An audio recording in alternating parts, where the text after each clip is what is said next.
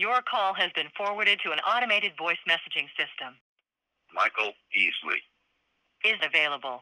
At the tone, please record your message. Hi, Dr. Easley. This is Julie. Hey, Dr. E, this is Eric. This is Dave from Frisco, Texas. Hi, this is Dave calling Michael. That they don't believe there is eternal hell. Because I'm stuck in Leviticus. That after death, they believe that God may give the chance for other religions to come to faith in Christ. Breaking the bonds of familiar spirits. What gave him the power to forgive sins before he went to the cross? You're listening to Michael Easley in Context. I'm your co host, Hannah Seymour, and this is our second episode of a new segment called Ask Dr. E. So naturally, I'm sitting here staring at Dr. E himself. Sorry, not much to stare at, not much to look at. All right, are you ready for another round of questions? Absolutely, this is fun. Fire away. Yeah. All right, we're going to play our first question from Julie. And hey, if you are just hearing about this for the first time, you can call us 615 281 9694 and ask any biblical theological question that's been bugging you and you want to hear Michael's thoughts. So let's hear from Julie. Hi, Dr. Easley. This is Julie. I, I have a question for you. I'm calling from Spring Lake, Michigan. Um, this has come up recently. I, I would think that there are certain beliefs that you have to have to truly be a genuine believer in Christ. But one has come up recently that some of my dear Christian friends seem to have been uh, taken away with, and that is that they don't believe there is eternal hell and that they have referred me to various authors, um, well-known uh, authors that have changed their mind about hell. In my mind, um, there are certain essentials that have to be there, but I wondered what your thoughts were on that. Um, it does concern me. I am glad to be in Christ and saved from hell, and I can't understand not believing in that. Uh, I would think that would change uh, quite a few things in your life, maybe how you look at sin. So I just wondered your thoughts. Julie, great question. Uh, let's take one example the National Association of Evangelicals. Years ago, tried to come up with seven uh, points that, okay, this meant you were a Christian. And uh, I mean, confessions have done this, Heidelberg Confession, uh, catechisms have done this. So this is nothing new. Um, and there's something intrinsic in believers that we, we watch someone else or or we hear of a new theology or some teaching and go, you can't be a Christian and believe that. So let's just let's just acknowledge that's a reality in the culture we live in. It's not new, but we do have these trends that come and go. Um, the gospel, to begin with, is Jesus' life, death, burial, and resurrection. And Paul, in, in the letter to the Galatians or in uh, 1 Corinthians 15, is very clear about these elements. And if we alter or change the life, death, burial, and resurrection of Jesus as being what we're believing in, then we are teaching a different gospel. Now, the gospel isn't just the declaration of those items, the gospel is the good news of the person and work of Jesus Christ. I think churches and Christians can use this word in all kinds of ways. They're not necessarily wrong, but there's an elasticity to the word. So we say, what is the gospel? What's the explicit gospel? I read a book a couple years ago, the explicit gospel. And these are attempts to clarify uh, as Christians what we are and are not communicating. Again, for review life, death, burial, and resurrection of Christ, and the man or woman who puts his faith, his hope, his belief, his trust in the person and work of Jesus Christ. I call that the benchmark. It's not what I've done, it's what He's done. It's not what I do, it's what He's accomplished. I'm putting my faith in Him to do for me what I can never do for myself. For by grace you have been saved through faith, and that not of yourselves. It is a gift of God, not as a result of works, that no one can boast. Ephesians 2 8 and 9. So that with a bow on that, that's the gospel. That's what we're believing in. Now, as we grow in Christ, we're going to learn. We're going to learn what baptism means. We're going to learn what obedience is. We're going to learn what sanctification is. And I often refer to the salvation is the faith benchmark. Sanctification is the process of faith. So we're coming to faith, but we're living faithfully. Coming to faith is our salvation, living faithfully is our sanctification. Okay, long answer, uh, long beginning to the answer. Now let's talk about what you're referring to as annihilationism. Uh, John Stott, who to many Christians who read commentaries and study theology, John Stott is a tremendous author. He's with the Lord now. And Stott later in his life became an annihilationist. And as a lot of these leaders and thinkers theologically go, uh, then his or her followers might go with him. Well, so and so changed his view on this doctrine, so ergo I should change my view on that doctrine. And so the annihilationism trend began years ago. And it's sort of, you know, in common language, well, I mean, he's a merciful God. He's a loving God. He's a kind God.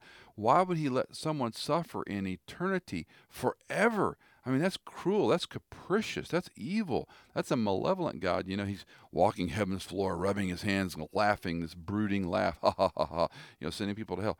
Well, we know that's not who our God is, right? But that's the image that we can concoct from a human lens, not a heavenly lens. Let's think about one passage in particular that I go to to say, I don't think annihilationism is what Scripture teaches. This is from uh, Luke chapter 16, the rich man and Lazarus. Now there's a rich man, habitually dressed in purple, in fine linen, joyously living in splendor every day, and a poor man named Lazarus, who is laid at the gate covered with sores. So Jesus is telling a story about these two antithetical pers- people, wealthy and destitute. The poor man dies, he's carried away into Abraham's bosom. The rich man dies, and he's buried. In Hades, he lifted up his eyes in torment. He saw Abraham far away and Lazarus in his bosom. He cried out, to, Father Abraham, have mercy on me. Send Lazarus so that he may dip the tip of his finger in the water and cool off my tongue, for I am in agony in this flame. But Abraham said, Child, remember during your life, and he, he talks about what benefits he had.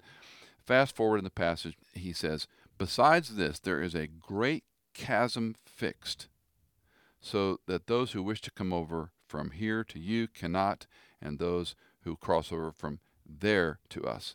And he said, I beg you, Father, send to him in my father's house. I have five brothers, in order that they may be warned so they will not come to this place of torment.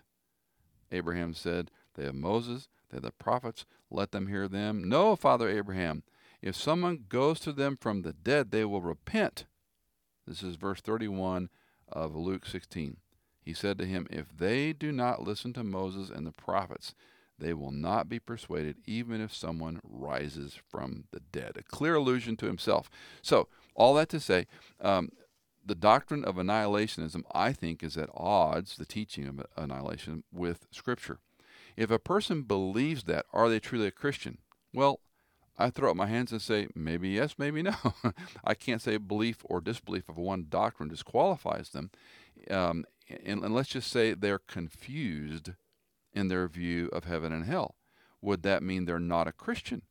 And I, I would argue, mm, probably not going back to my opening remark, if they have trusted in Christ and Christ alone to do for them what they cannot do for themselves, uh, if, if a person struggles with a sin, if they struggle with temptation, if they're, uh, you know, you fill in the blank, does that mean they're not a Christian? We should be very careful that we uh, jump on a band. Well, you can't be a Christian if you don't believe in a literal six day creation. You can't be a Christian if you don't believe in an old earth theory. You can't be a Christian if you know, what we're, we're now confusing uh, what I would call sanctification and growth issues with salvation issues.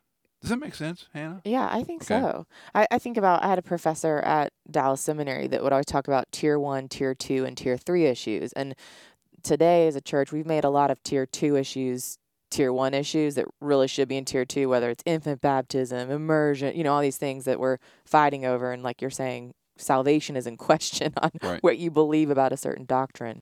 I think when we get to heaven and walk the threshold, we're going to find out how wrong we, We all were were. about so many things. yeah, we're going to be falling on our face like John, uh, like a dead man, going, "What? How did I get here? Goodness sakes, Yeah. I was so wrong in so many ways."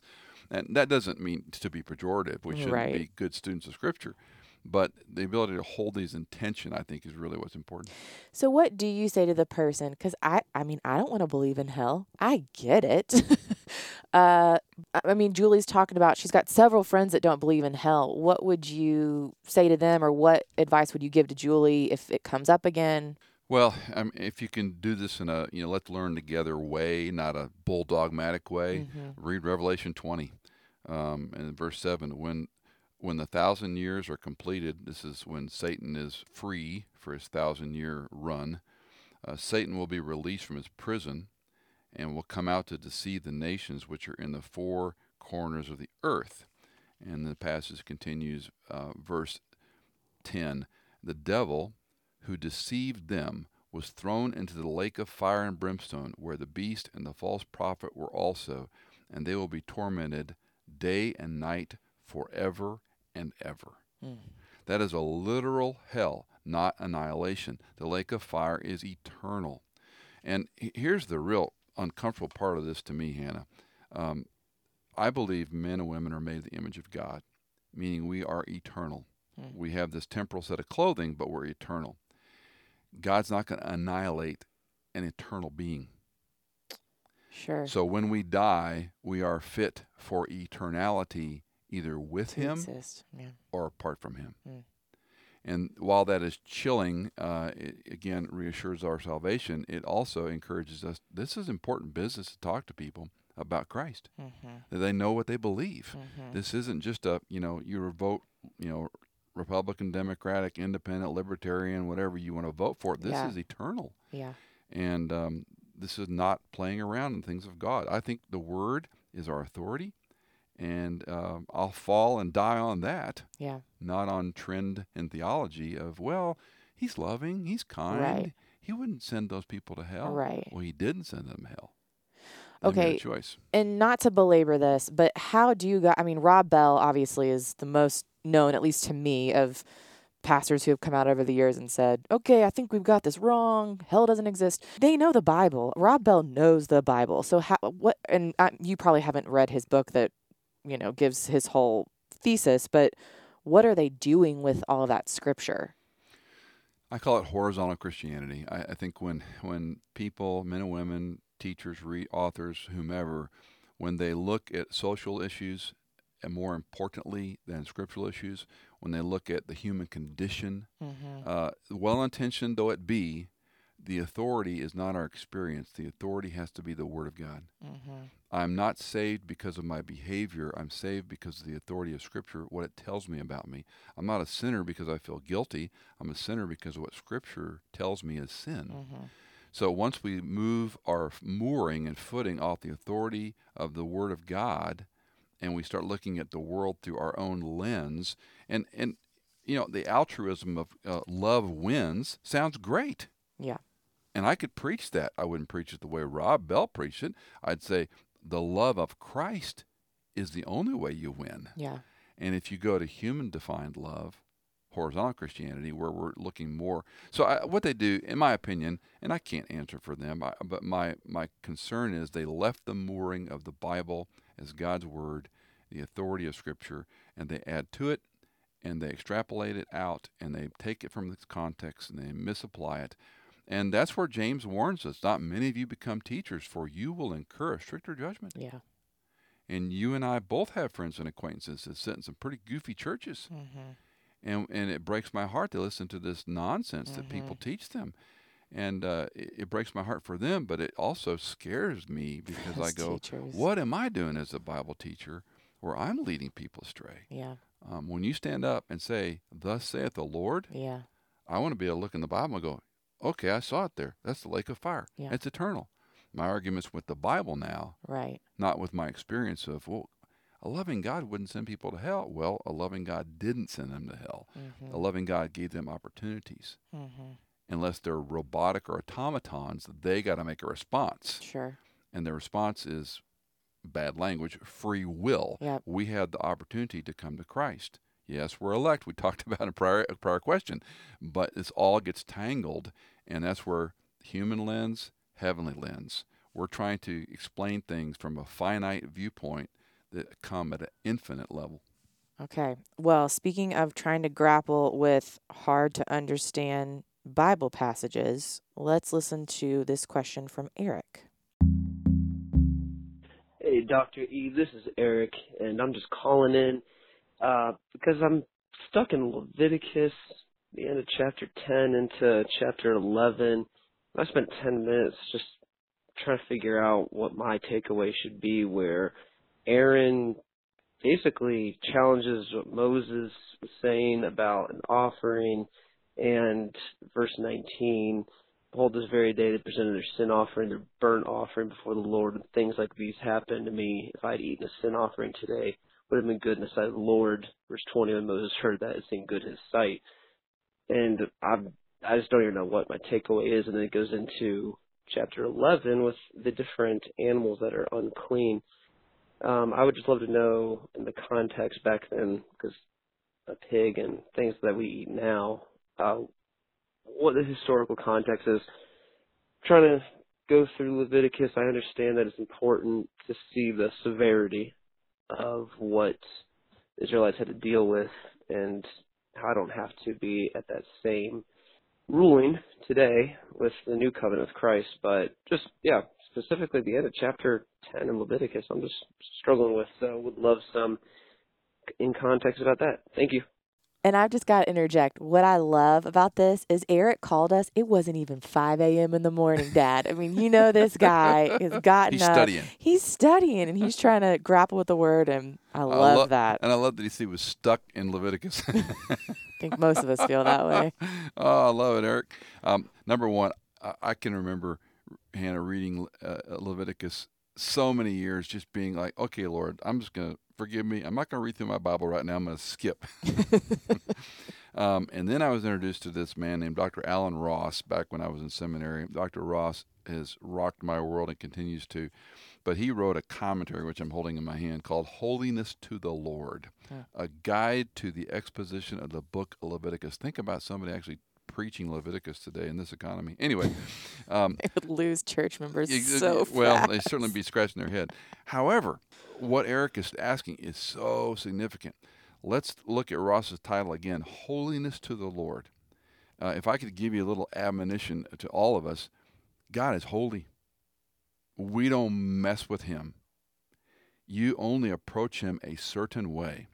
And the book of Leviticus laid out the Levitical, uh, Aaron was the first priest. The tribe of Levi then are men who ministered to the temple and tabernacle complex first. That was the portable worship center in the in the in the wilderness, and then later, of course, when they build the temple complex, the sons of the Levitical priest are the only ones who can uh, take care of it. Now, let's talk specifically sacrifices, water, wood, cleaning up the debris of. Uh, I don't want to you know gross people out, but if they've ever gone deer hunting and you field dress an animal, think about uh, field dressing all these lambs, uh, sheep, Yeah. goats, Gross. bulls, uh, a continual process of offering sacrifice. Um, our friend Bob Welch talked about it smelled like a big barbecue. He probably wasn't. He wasn't off. That's Yeah. probably what it was like. But they're burning them completely. Uh huh. So when it starts getting burned, it's not necessarily a pleasing aroma to us, but the whole depiction of a sacrifice was in our place on our behalf instead of our guilt, our sin, something else had to die. Mm-hmm. And blood was life. So you're killing the animal, draining the life out of it, separating the uh, disgusting parts, let's just say that, and then offering the animal and its meat primarily as a burnt offering. Some of that then went to feed the, the Levites for them for, to, uh, for food. Now, all that said, Leviticus is the is the prescription and description of how you do these offerings, and the meticulous nature of each one of them was, uh, you are approaching a holy God, and He will strike you dead if you do this wrong. Hmm. So there's a sobriety we need to have. Now, in the passage that, that you refer to, there's a number of things going on. Um, his sons have been have been struck dead because they were fooling around. They were they were making some bad choices, and we won't go into that too deeply. I'm going to read from Dr. Ross because he's going to say this more succinctly than I can say. Um, part of the message concerns the judgment of God and how it should be accepted and presented to a congregation. It requires a clear public acknowledgement to the justice of God. People who witness such events must come away with a proper understanding and acceptance of the holy nature of God. Instructions for the priesthood provided a theology of ministry in the story. Ministers must ensure they can distinguish between the holy and unholy, the clean and the unclean, as they teach the decrees of the Lord.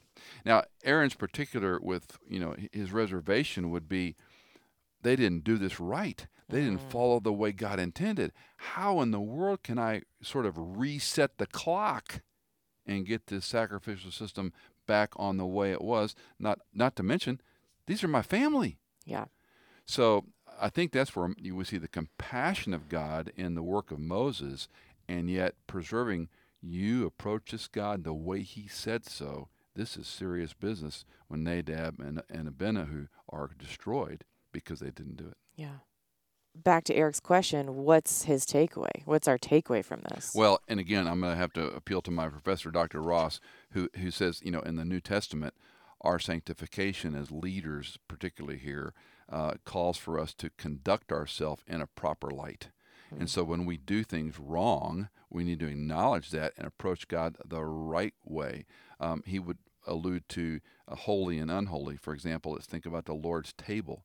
Uh, when you come to the Lord's table, Mhm. uh, the, the the minister is to be a person of self-control. Uh, they are exercise discernment. Uh, we understand lip matters of conscience. Um, we talk a lot today about drinking. Well, goodness, is it a sin to drink or not to drink? And that would be also a good discussion to say, is there a time to reset those arguments and say, okay, I'm approaching a holy God. This isn't just about liberty. Mhm. We're dealing with a holy God. So as you plow through the rest of Leviticus, I cheer you on, Eric. Um, look for holiness to the Lord. This is a serious matter. It's a fearful and awesome thing to approach God. Now, praise God, Christ fulfilled all that. Yeah. So we don't live in the same fear and terror that uh, the Aaronic priesthood would have. You know, tie a bell around his his uh, his garment, Yeah. a rope around his leg Yeah. when he goes in, lest he has sin in his heart. and He's struck dead. Um, Christ did that for us. Yeah. So um, we we can become too colloquial with our God, and I think one of the lessons is uh, this is still who He is. hmm Christ is the high priest who made the way, so we don't live in that fear. Praise God. Amen. Okay, and that commentary was Holiness to the Lord by Dr. Alan P. Ross, and I'll make sure that's linked in our show notes if this, anyone this is, heady stuff. interested. And, and just as a, as a sidebar, Eric, uh, and to others, um, one of the things I, I do each year is I take on a book of the Bible that I'm going to study for, let's say, a month. I spent almost three years in Leviticus. And uh, boy, did I learn things uh, just from Bible study methodology and, of course, by the great aid of this commentary. It's not an easy book, it's a little bit more on a graduate level. But um, I encourage people, you know, if you get stuck in a book or it bores you, uh, just plow through it for a month or two months or three months and see what exposure to that over and over and over will start. You'll start to see things you've missed, and it's like the lights go on. You know, you really learn a lot. Okay, Dad. So this next question was actually a ride in from Jared. He said, um, Okay, I've had a couple people with this view, somewhat influenced by C.S. Lewis, that after death, they believe that God may give the chance for other religions to come to faith in Christ, similar to Old Testament believers being preached to. Would love to hear your thoughts on this view. Great question, Jared. And we've got a host of issues, again, like a lot of these questions where Christians have different opinions. Um, if we go back to open theism, the, the idea of openness, a second chance theology would be a simple way of articulating it. The idea that if God is loving and if they never had a chance to hear, and wouldn't He if, you know, and that appeals to our horizontal view of Christianity. But in Hebrews 9:27, let me read this to you. And inasmuch as it is appointed for men to die once, and after this comes judgment. So Christ also, having been offered once to bear the sins of many, will appear a second time for salvation without reference to sin to those who eagerly await him. You know, Hannah, when I was we were flying back your mom and I in 1990 from a, a 10th year anniversary trip to Germany and Austria that your grandfather uh, kindly gave your mom and me, and the plane was having trouble. and it was dumping like 10 hours of fuel over the ocean and turning around real slowly.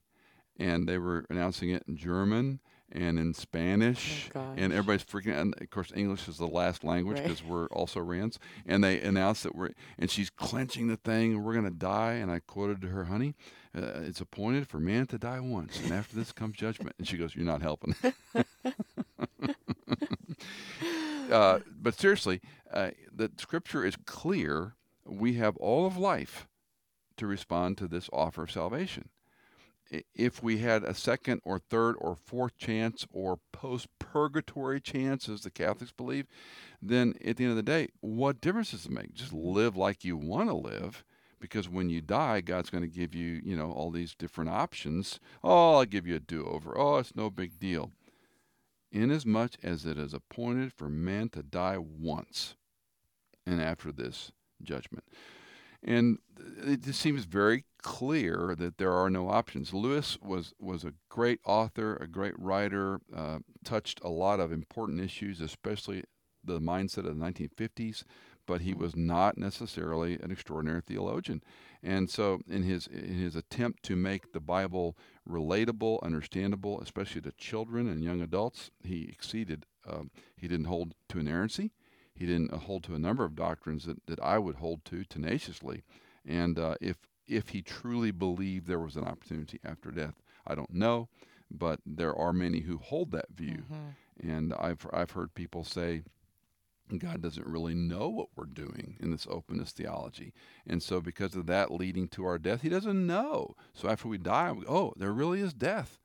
There really is heaven or hell. I guess I better choose now. What does that mean? God doesn't know what we're doing.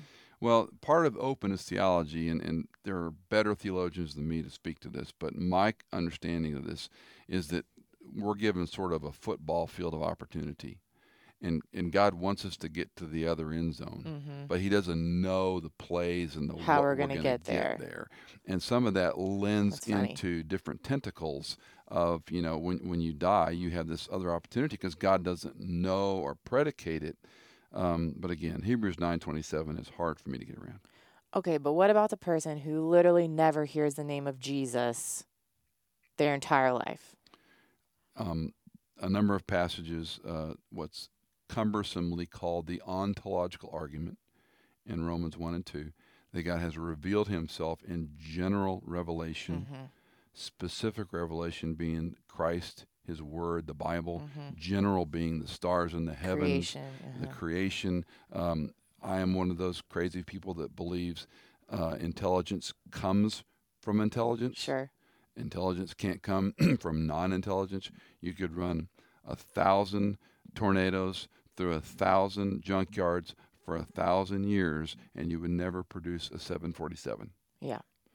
A Yeah. million monkeys and a million typewriters for a Yeah. million years, they're never going to write a Beethoven piece. That's right. Okay, so intelligence begats intelligence. So general revelation being you look at the stars in the sky, you look in the in nature, the course of affairs. There's got to be intelligence behind this. It Yeah. didn't just happen. So that's an oversimplified view of the ontological argument. Creation, uh, Psalm 19, the skies in the scripture. The skies re- declare the glory of God, Right. but the scripture reveals the truth of God. Mm. So we need both. T- To me, the idea is that God would never, quote, relegate someone to hell for what they never had an opportunity to Mhm. believe. hmm Do you think about small children? I have uh, a, perhaps an unusual view of anyone who is uh, unable to, disabled people, Uh huh. Mentally disabled, children who die, stillborns, uh, sudden infant death syndromes. Is um, God, in His great sovereign mercy and love, they were elect. And I don't, I can't point to chapter and verse other than what David says when uh, his son dies. Think about his son. Mm. His son's born illegitimately to Bathsheba Because of his sin. because of his sin, and the child dies, and David's prostrate, Mm. Praying for God to deliver him, won't eat, won't drink afterwards. And then he makes that remarkable comment He cannot come to me, but I will go to him. Mm. David had faith that that little boy was in heaven. And so, you know, uh, we have a God of grace and a God of mercy Yeah. And so I choose to fall on that, on those who, let's put it in human terms, don't have the ability as we measure it to put their trust in Christ. Sure. Mentally disabled, an anencephalic child, a trisomy 18 baby, fill in the blank. Yeah. Um, the, I just think God, because they're made in the image of God, He Yeah. would not relegate them to hell Yeah. because they didn't have quote opportunity to believe. Yeah. Um, and again, we could pick that apart endlessly. Horizontal lens, heavily lens. Yeah. Yeah. we have to hold it's those to come intention. back to that. Okay, well, let's jump to our next question and listen to a call from Dave. This is Dave from Frisco, Texas, and I have a question. Jesus forgave two people in the Bible before he went to the cross. What gave him the power to forgive sins before he went to the cross? Great question, Dave, and frankly, something I hadn't thought about. Um, so you, you- you're you're giving me a, a, a good thing to noodle over. Uh, my first uh, thought is I go back to Abraham believed God, and it was reckoned to him as righteousness.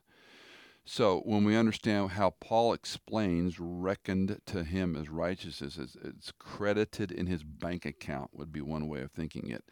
So what did Abraham do? He believed God, and God said, "You're saved."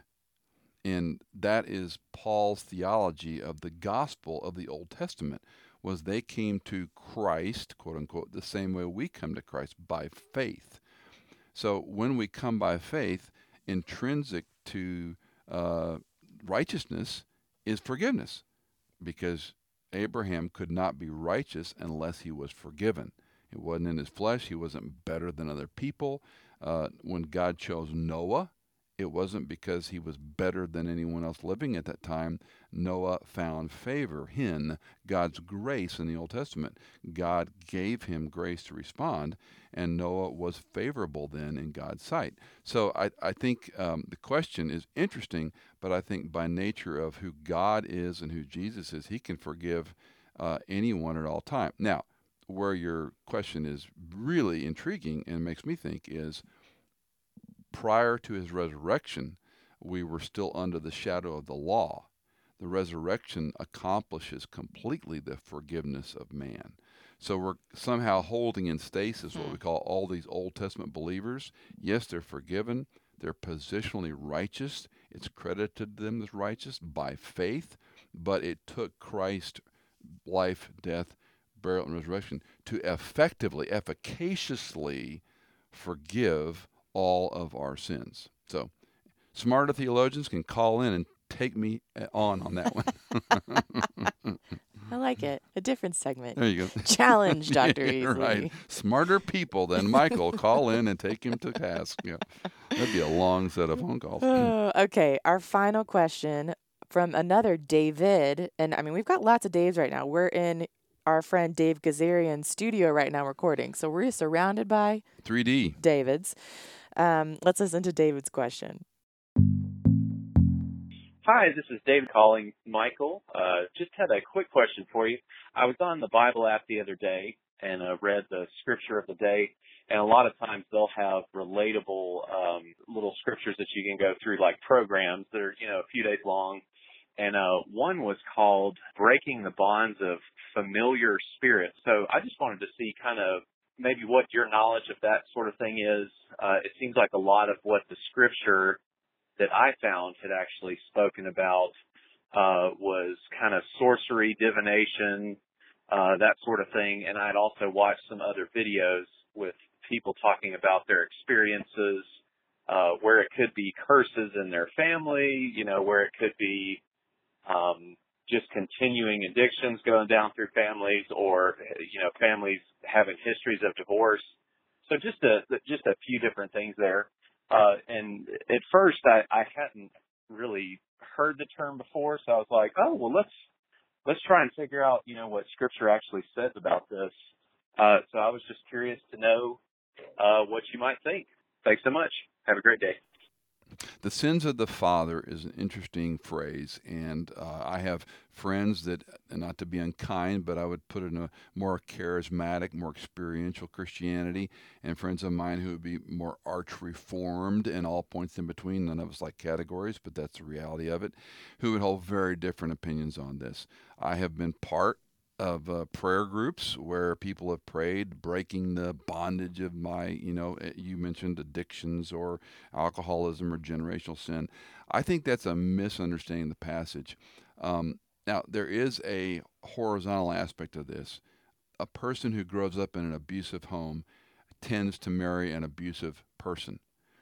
And that's just, I mean, let's think about that very practically. It's common sense. It's all you know. It's unconscious awareness of what we're doing. It's all, you know, why would a person go back to an abusive relationship? It's all they've known. So let's don't overthink this too much. Consequences of our sins, and some of the ones you mentioned, certainly impact our family systems. Where I differ is going back and somehow praying away these spirits of deceit or this, you know, this bondage that somehow my children are entrapped in because I had a struggle with sin. I don't think that's what the text is saying. There are natural theological implications of a person that's in, in pornography and alcoholism and chemical addiction and abusive relationships, fill in the blank, that will affect us as a family system, as a home, as our children, as our parentage. Uh, that said, uh, we're free agents. And uh, some of us didn't grow up in Christian homes and came to Christ. Some of us grew up in Christian homes and didn't come to Christ. So I'm not going to do a one to one correlation, and I think we overstate this. Last thing I would say is, in, in, in tandem with this free agent, you and I stand on our own two feet before God. I, I don't want to be unkind, but I think it's a convenient thing to blame my bondage, as you referred to, or curse, as you referred to, on somebody else. I need to own my sin. And one of the axioms I often say is uh, maturity is when you stop blaming your past, you own your present, and you plan your future. Stop blaming the past, own your present, and plan your future. Uh, no matter how I was reared, the hard things that happened to me, no doubt hurt and people are victims and damaged and wounded deeply. That's the past. And no amount of, you know, uh, uh, apology or whatever is going to take away that injury. So as an adult, I've got to own my present. I, this is my reality. I grew up in a dysfunctional home. I was wounded deeply. I was hurt. I was wounded. I carry the scar. I carry the scars of this. That's adulthood. Now, super maturity. What am I going to do about it? I'm going to plan my future. I know I'm forgiven. I know Christ loves me. I know God's not mad at me. I know He'll forgive me every time I come to Him. That's maturity. Stop blaming the past, own the present, and plan the future. And we are what? New creations in Christ Jesus. Uh, 2 uh, Corinthians 5.17. So I'm going to cling to the fact that when I came to Christ, I'm new. And I have to understand what that means, and that's called sanctification. Okay, so would you take that idea of a new creation and would that be applicable? I mean, because he also mentions like sorcery and divination, and I mean, I I have heard testimonies of folks who were practicing in witchcraft. Were pra- I mean, sure. and and this conversation of what kind of um, sp- I mean, essentially like spiritual, like spirit oppression that they may have on their lives because they were, I mean, playing with a fire in a sense of angels and demons, and that spiritual world is very real. If we look at Deuteronomy you know 13 we've got some real specific law about you killed these people. Wow. You know yeah. i mean the, the, you practice these things. Yeah. Um, we, we, don't know exactly what happened to the sons of korah with the strange fire but you know their family their tribes consumed yeah. because of what they did. So certainly there was a corollary in the old testament that god didn't toy around with these things what, what i'm what i'm referring to is a New Testament framework and mindset and the power of God's permanently indwelling Holy Spirit in the believer. Yeah. I think that's a little different. And again, I don't want to parse this too finely. I do think we're all, let's just generic, we're all oppressed by things we did as children. Mm-hmm. or young adults or Mhm. young Christians. I mean, goodness me, oh my! If I go back to before I came to Christ, my teenage years, I would never run for political office. never. well, and- they didn't have Facebook then, never- so you well, might be yeah, okay. but it doesn't matter. People come out of the woodwork and say any kind of thing about you. Goodness me, oh my!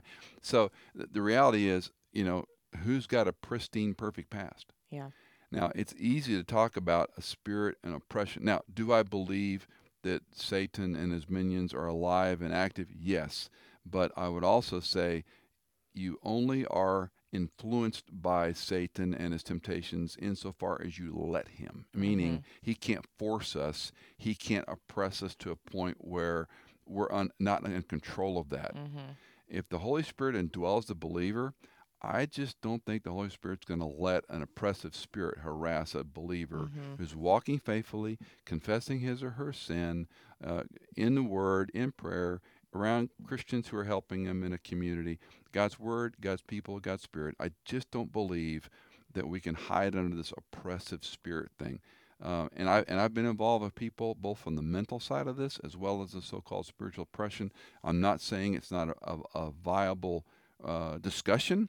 I think we give Satan power when we talk about him in terms of I'm spiritually oppressed. Mm-hmm. The demons and temptation are affecting me. Mm-hmm. And Satan just rubs his hand and licks his chops and goes, Mhm. Yeah, I've got him worried about me. Mm-hmm. You cling to Christ. You stand by what Christ has done.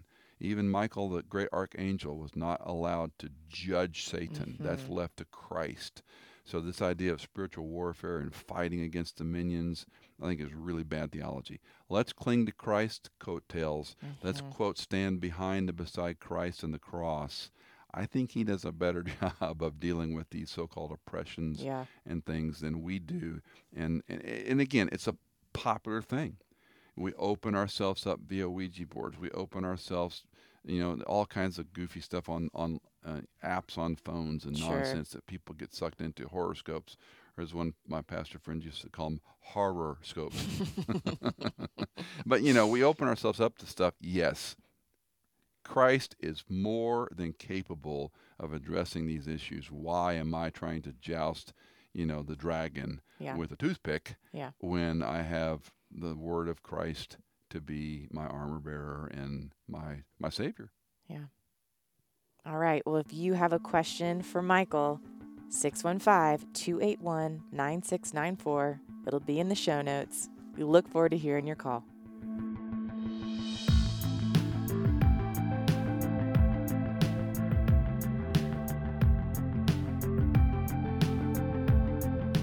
In Context is engineered by Chad Cates, produced by Hannah Seymour, and music composed by Chad Cates and Blair Masters.